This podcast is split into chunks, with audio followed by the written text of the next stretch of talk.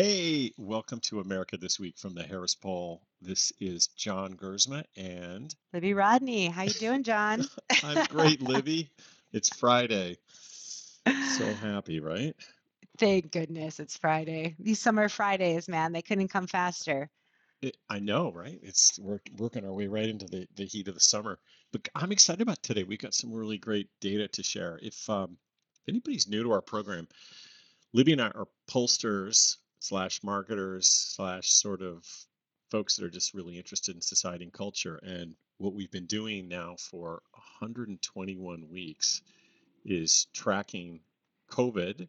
It began as COVID, and now it's really a broader look at uh, society every week. And so we um, are going to talk about that for the next half hour, and we've got some really interesting new data to share. Um, just a quick show note, we definitely welcome uh, polling ideas. So if you've got some things that you'd like for us to cover, drop us a note on LinkedIn or uh, on Twitter at uh, John Gersma or Libby Rodney. And if you like our banter, please leave us a review. So, Libby, we've got a, a really good theme for the show this week, which is called Bracing for Bears. How would you in, intuit that? Oh, yeah. I mean, look, we're all... Um... Americans are are ready for a downturn, um, and we're looking at how we're spending and and what the economic impacts of that will be. So really fascinating data this week. I think so. We're going to take this in sort of four chapters, this theme of bracing for bears. We'll kind of start off with looking at at what Americans are seeing in this in this bear that may be about ready to hibernate, at least in terms of the wallet. But we'll look at the American mindset. Then you're going to kind of get in and talk a little bit about how Americans are uh, trimming the fat, as it were, when it comes to their spending. And you also have a really great look as our sort of resident crypto expert on how that is uh, impacting Americans' attitudes toward the alt assets. And then we'll finish up on um, sort of how they look at the long-term uh, future uh, as it relates to all this. So let's kind of get into the numbers. I mean, I thought, Libby, what was interesting first is that clearly, you know, the stock market is right now part of the American pop culture, right? People are really focused on it. Over half of Americans say they follow the market, and even twenty percent of them say they follow it very closely. And when you look at the largest number, you have almost six in ten say that they are aware of what's going on, that the markets aren't doing well. Um, and those numbers really tick up when you get to folks that are getting closer to retirement, where you're talking, uh, for example, boomers. Now that's almost seven in ten uh, of baby boomers being very aware of what's going on. So what we did, though, is we asked a couple of interesting, uh, we think, questions about this. We we said, you know, when do you think this sort of uh, economic downturn or this so-called bear market will be over? And half, uh, fifty-two percent of Americans this week said that they actually think it's going to last a year or more. And a quarter of them say um, a few months, and just only eight percent say a few weeks. So it feels like, Libby, that Americans are sort of settling in and sort of thinking that this is transitory. Uh, what do you kind of make of this data? Yeah, well, it's really interesting. I mean, just thinking about what a recession is, is two um, consecutive economic um, declines, right? Two quarterly declines. So, mm. you know, half of Americans are right. If, if on that, on like what a what an actual recession is.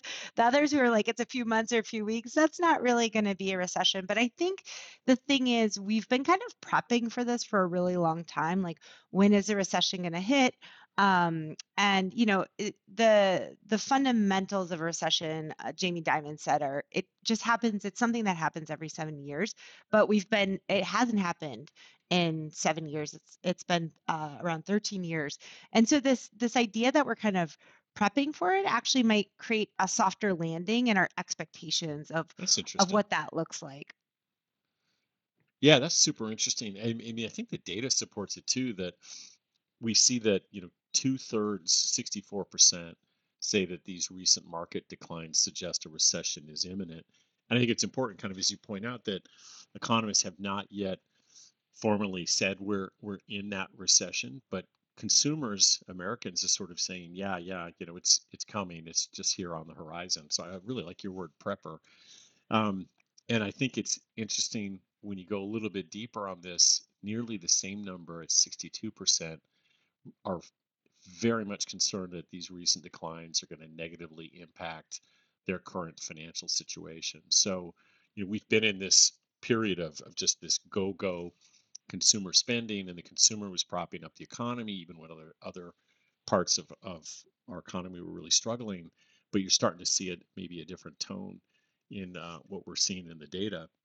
And again, the same sort of thing is happening, Libby, that if you're closer to retirement, obviously, you know, that is a significant issue. So we see sixty-five percent of those retiring soon are really worried, and a quarter of those retirees, intending retirees, seeing that they're very worried.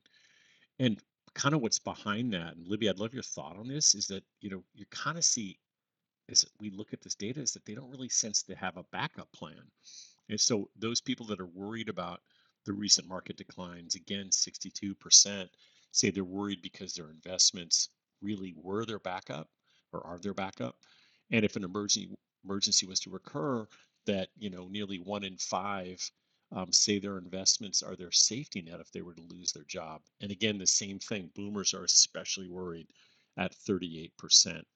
Libby, what do you think about that? Is that sort of uh, just a, a canary in the coal mine, or is this something really significant? I mean, I think it's really significant when you think about the implications to consumer psychology, right? On this, they're saying, hey, we were you're betting on the stock market. We were told to do that. We've almost been in the past like five years, or especially even in the, the Trump administration, kind of told like, hey, if if the stock market's doing well, we're all doing well. So now if the stock market's declining and people don't have backup plans, there's just um, a sort of uh, insecurity that's that's happening, in a sort of fragility that could happen. And that fragility and insecurity, whether it's financial, mental health, all of that kind of combining, um, is something to really watch for and think about. How do you then boost people's How do you help them kind of navigate this as they, if if the market is volatile and we do go through some sort of recessionary period, um, how can you kind of be there and and support people as they maybe don't have a backup plan, or they could start getting a backup plan, plan sooner than later? I think that's right. And I think also that Americans have been so conditioned, as you say, to the markets continuing to go up, right? It's, we're now mm-hmm. almost fifteen years past the last sort of great sort of correction um, with the housing bubble. But um, with that, you know, this sort of sense that your that your investments are your investments and they're going to just sort of stay solid, if not if not grow, seems to be a significant shock to people, especially retirees. So I, I know that, you know, and part of our second chapter of this story is how American consumers are, are reacting. There seems to be a sense, Libby, right, that that there's a, uh, maybe a, a downturn a little bit in terms of spending? Yeah, it's, um, you know, I mean, I think what's really interesting is um, we're starting to see people already kind of trim the fat, as we call it. Mm-hmm. Americans are kind of, you know, cutting back on um, actually the ideas of more experiences and, and going and really, you know, spending on necessities. So three in five Americans at sixty-one percent say they're planning on cutting back, back on spending in general because of recent stock market declines. Again, in their mindset, stock, uh, stock market declines might mean imminent recession. Um, this is especially true with Gen X and women. And then they're going to adjust, nearly half say they're going to adjust their twenty twenty-two financial plans, um, which includes people who are retiring soon at fifty-eight percent. And nearly two in five, thirty-eight percent, are going to pick up extra hours or gig work.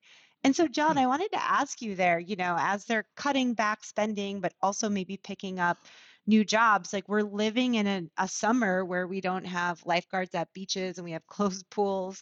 So do you think this is going to um, fill those those job gaps? And then if so, is it sustainable that Americans are just picking up multiple jobs again? How do you how are you thinking about that? Well, Libby, first of all, I don't know about you, but I think that lifeguard job sounds pretty good right now, uh, particularly with the week we've had. Uh, we'll leave that off. We'll leave that off this show.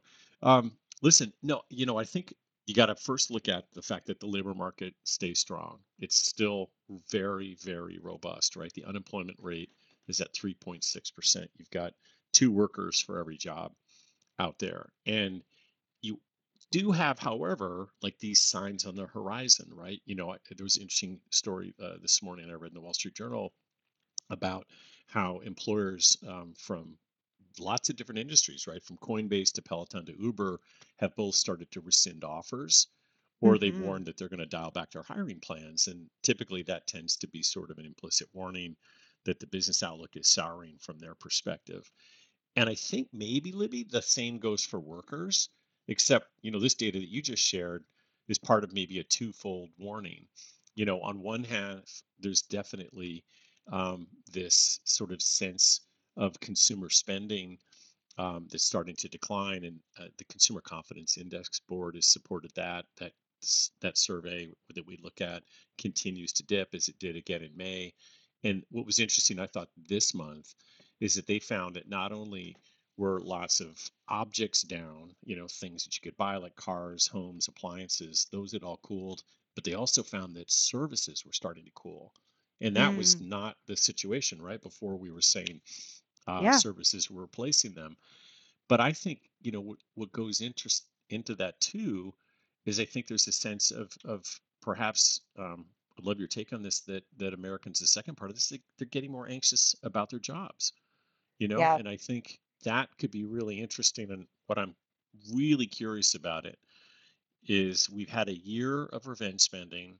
We've had a year mm-hmm. of employee as boss, and now both of those positions might be sort of softening. And I'm just mm-hmm. curious, you know, to see if, what do you think? Maybe employers start stressing more return to work orders. Do you think they dial back benefits? I mean, did they? Yeah. Did they do something I, different? I'm what do you think? So, I'm so curious to watch this. Well, there's a couple of things. That the thing that I was thinking about last night, um, as we do, you know, we think about these things right before we go to bed. I was like, what is going to change this this recession that we might go into versus the two thousand eight recession that we a lot of us lived through, right? And that was like, that was the the carpet was being pulled out under us, and it happened so fast. Like all of a sudden, we were just in the red. Um, and in this case, again, because we're going into the slow launching pad of like understanding that it might be coming, I wonder if Americans will brace themselves more for it, and that they'll still be able to have some sort of power over employers by deciding that they're going to pick up different kinds of jobs, or, or, you know, figure out their financial security before they get to the entire breaking point where then they're forced to take something that they don't want. Um, I recently caught um, Yelp recently, the C E O of Yelp decided to go entirely remote after eighty-five percent of its workforce said that they would rather work remote than mm-hmm. um, hybrid or return to the office. And he said that, I think he said something like, remote work is its own kind of hellscape, or, or, or not remote work, but hybrid work. And so right. he, it's kind of interesting to watch there. I mean, that's just something that we're overall fascinated by, of who's going to go return to the office. What does that look like fundamentally? Does hybrid even work? Um, so Yelp would say no, and they're going remote. And we know a lot of employees continue to go want to go remote. So it's, it's, it'll be interesting to see if we go into this recession, to your point, like, from the talent war point of view, how um, how much um, autonomy can and demand can um, employees and talent really hold on to. And I, I think that will just be like a, a fascinating social movement actually to watch uh, unfold. Let's do some d- deeper digging into that, because I think we've got so much trended data now out of COVID on these on Absolutely. The hybrid work. It'd be really interesting to go further into that. I love that thesis.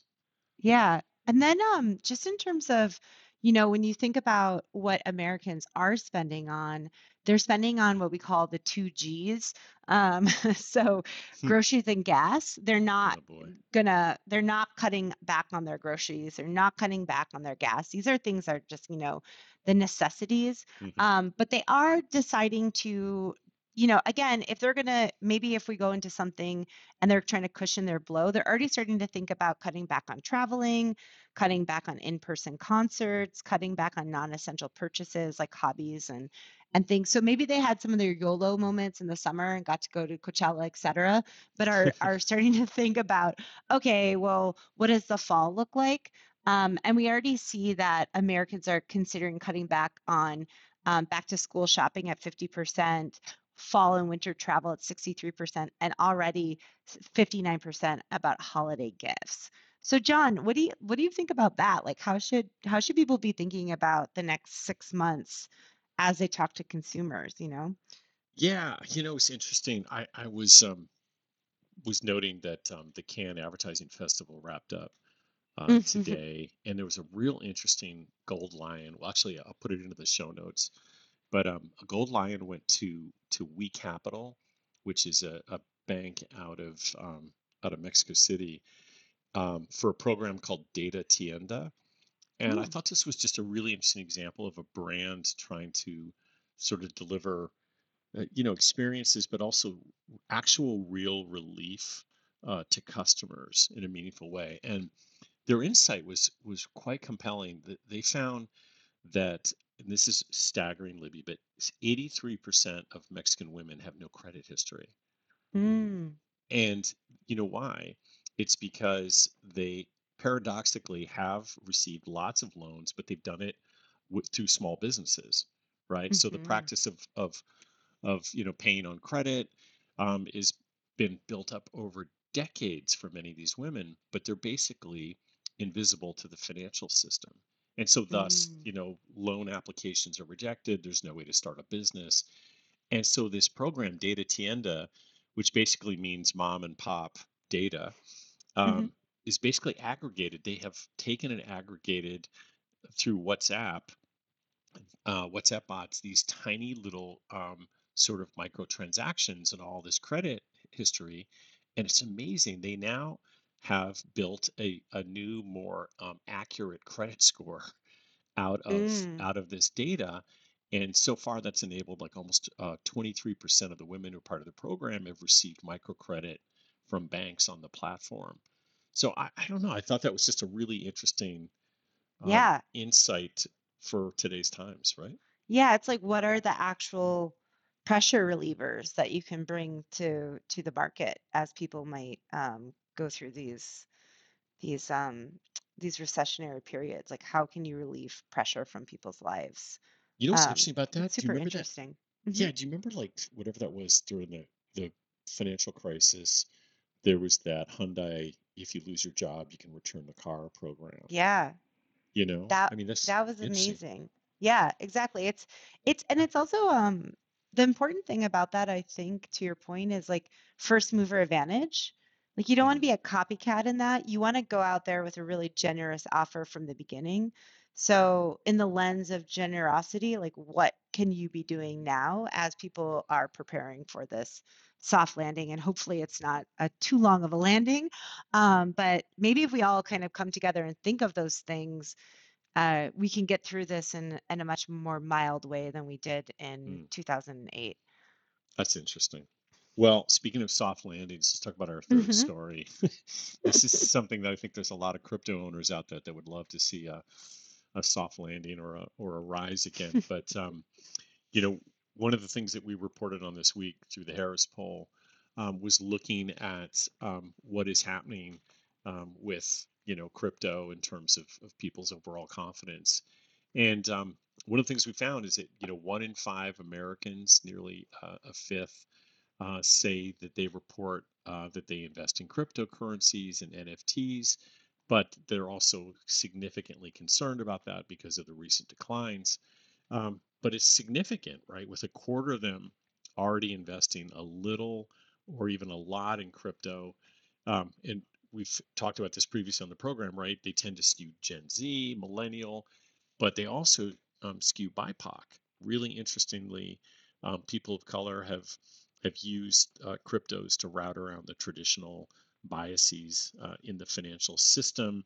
Um, and, and as a result, you know, there's a lot of concern among these audiences. So those numbers go up about ten to twelve points uh, among uh, both millennials, uh, Gen Z, and also uh, Black Americans and Hispanic Americans.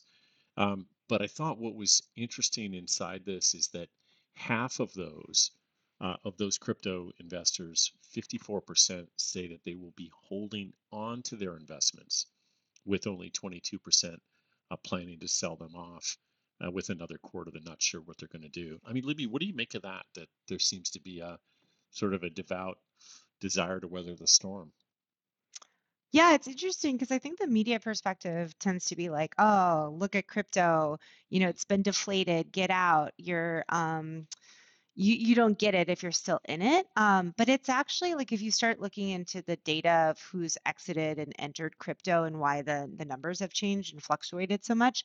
Um, I was listening to something really fascinating about that. And Um, this person's point of view was that um, it's really the institutional investors. So once Fidelity's, oh. once all these people started getting in and piling in all this money, um, then they started to see it as a sort of a risky asset. And because they are all preparing for a recession as well, they're going to get out, out of the alternative currencies, but uh, they own the game, right? They own the system. So the idea that they can just kind of move in and out of markets um, as a system makes a lot of sense. So they, they exited the alternative currency. But for people who are trying to build that next generational wealth, they see this as like their opportunity for what's coming next. And it, you know, it's tied into how they see the potential for the future of Web three and the next unfolding. Hmm. So the idea that they own like a little asset of something and they want to hold on to it because they believe that it could be something big, um, actually makes a lot of sense to me. Uh, it's like a bet on the future. And yeah, they could sell it, but they have a, a longer term potential for holding on to it. That's really interesting what you're saying. So you're you're kind of saying that they don't see it as an alternative investment, right? The way that the yeah. institutions do? Yeah, the, the the institutions see it as kind of like, hey, you know, the same way in which they would do other alternative investments like REITs or whatnot. They're like, here's a way to think about that. Now they're divesting out of that because, uh, uh, you know, big institutions are um, shifting everything really towards safe, safe environments, safety. They don't want to lose anything. Um, but individual investors, crypto investors are much more likely to say, well, I'm going to take a stake in the future. And so, you know, you think about it, if you lose a certain amount of money and it's a small amount of money, but it could, you know, triple, quadruple, um, it could be two, two hundred times, three hundred times. That's kind of what the those crypto community is thinking about the long term. Now, what crypto you're, you know, we're not investors, we're not here for the spe- speculative nature of it, but the utility of crypto, it's important to understand and to kind of put your headset around like, what's that going to look like in the next ten years? Um, and so it makes sense to me that some people are trying to hold on to that and figure that out. You, you know what supports that too, lastly, is that six mm-hmm. in ten of, of these um, current crypto investors believe that they would make an overall profit if they sold them today, which I thought, again, was was interesting. So a lot of them, it sounds like they've been in it for the long haul, right? That they've, yeah. they've built some profit on top of it. And again, those numbers skew Uh, more strongly. Of those sixty percent, um, compared to sixty percent rather, seventy-two percent of Black American crypto owners said they would profit, uh, fifty-seven percent of Hispanic um, Americans. So you kind of see that same dynamic. Yeah. And because they got into crypto early, you know, I mean, I right. think that's like some of the media narrative around this is like, um, well, oh, you know, they're being taken advantage of. They don't understand that it's a super risky asset. Um, and you see this really up and down and deflation of the, the crypto market. However, there's a lot of people in those communities who've gotten into the crypto world quite early. And so they've still made a profit in terms of where they entered. So thinking about entry points is kind of an important piece of that. And mm. that's why we were interested in pulling that. But, you know, anyone who's listening to, to this conversation has more questions or ideas and wants to understand more of this, like, please let us know, because we're we're happy to continue to dive into it. Absolutely. So let's finish up with a little bit of optimism. Is that possible? Yeah, sure. sure. Um, so I think I think that the point of, you know, this soft landing is that there's Americans expect some short-term turbulence, but they have long-term optimism overall. So over the next year, one in five Americans think their financial situation will be worse. So that's, you know, uh, a decent amount. But fifty percent of Americans think their outlook over the next five years will put them in a better financial situation. And fifty-seven percent say it will be better in ten years. So the idea in at least the next decade is a majority of Americans say their financial outlook will be better. Um, and it two-thirds of Americans rate their financial situation as very or somewhat good. Um, meanwhile, uh, thirty-eight percent rate their financial situation as poor. Uh, I think it's interesting to think about who's in good financial standing. Tends to be boomers and millennials, um, followed by Gen Z and Gen Xers. Um, but when you look at the very poor, um, you see it to be Gen Z. They're seventeen percent are in this kind of very poor uh, bucket compared to, you know, um, millennials at thirteen percent. And that's probably because they're building up their their generational wealth uh, there at the beginning. But John, you know, I wanted to ask you, unbridled optimism historically has been, you know, our best international airport uh, export as Americans. So, you know, are we just trying to breathe through this idea of the recession? Um, or do you think this op- long-term optimism is going to last? You know what I think is happening? This is just my my take on on the data this week, is I think Americans have actually already priced in this potential recession. Mm. And again, remember, economists tell us we're not in it yet, but you know, our data has basically uh, said that two thirds think we're in it, and half of Americans right now think that this bear market's going to last for a year or more, right? So yeah. It feels like, like, you know, Americans are already digging in, and that's kind of what this whole conversation has been about, right? With the data that they're cutting back on spending, they might be uh, taking um, their jobs a little bit more seriously. And I think that's kind of an interesting thing, right? That we may be entering this next phase. We clearly are trying to move past COVID, uh, and most of Americans have, despite uh, the persistent uh, numbers that continue to tick. But we kind of had that that moving past moment. We've had this going past the roaring twenties mindset now, I think, mm-hmm. is this next thing. And now I think maybe in a strange way, maybe, just maybe, I don't know what you think, Libby, is that we're taking perhaps a little bit of um, abject pleasure in worrying about something normal, which is just a typical economic downturn rather than a pandemic. Mm. You know, it's like, feels like it's something that is somewhat familiar. Uh, yeah. You know, it's something more cyclical than than what we've been dealing with over the last two and a half years.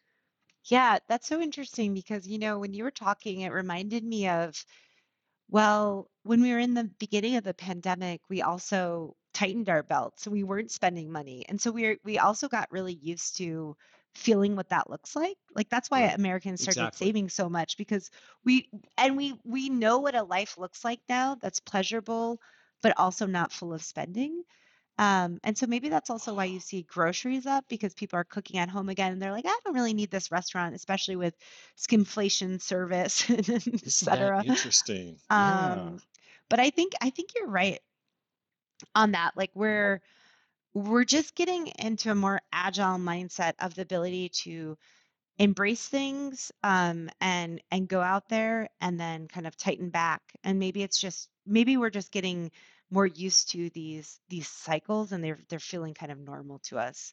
Well, I, I'll leave it with this last last thought on this, which is um, we, what you said at the beginning, which I held on to, which is I think their optimism is in their prepping, right? Mm-hmm. Like, whether it's like, I'm gonna cook more at home. I like I'm I know how to do this now. Like, I've learned yeah. this. I got I got this.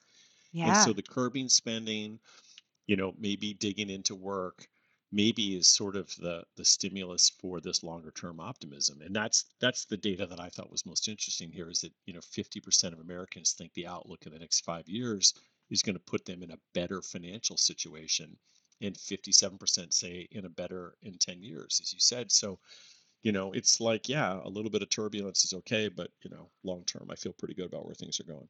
That's that's not bad for a Friday, right?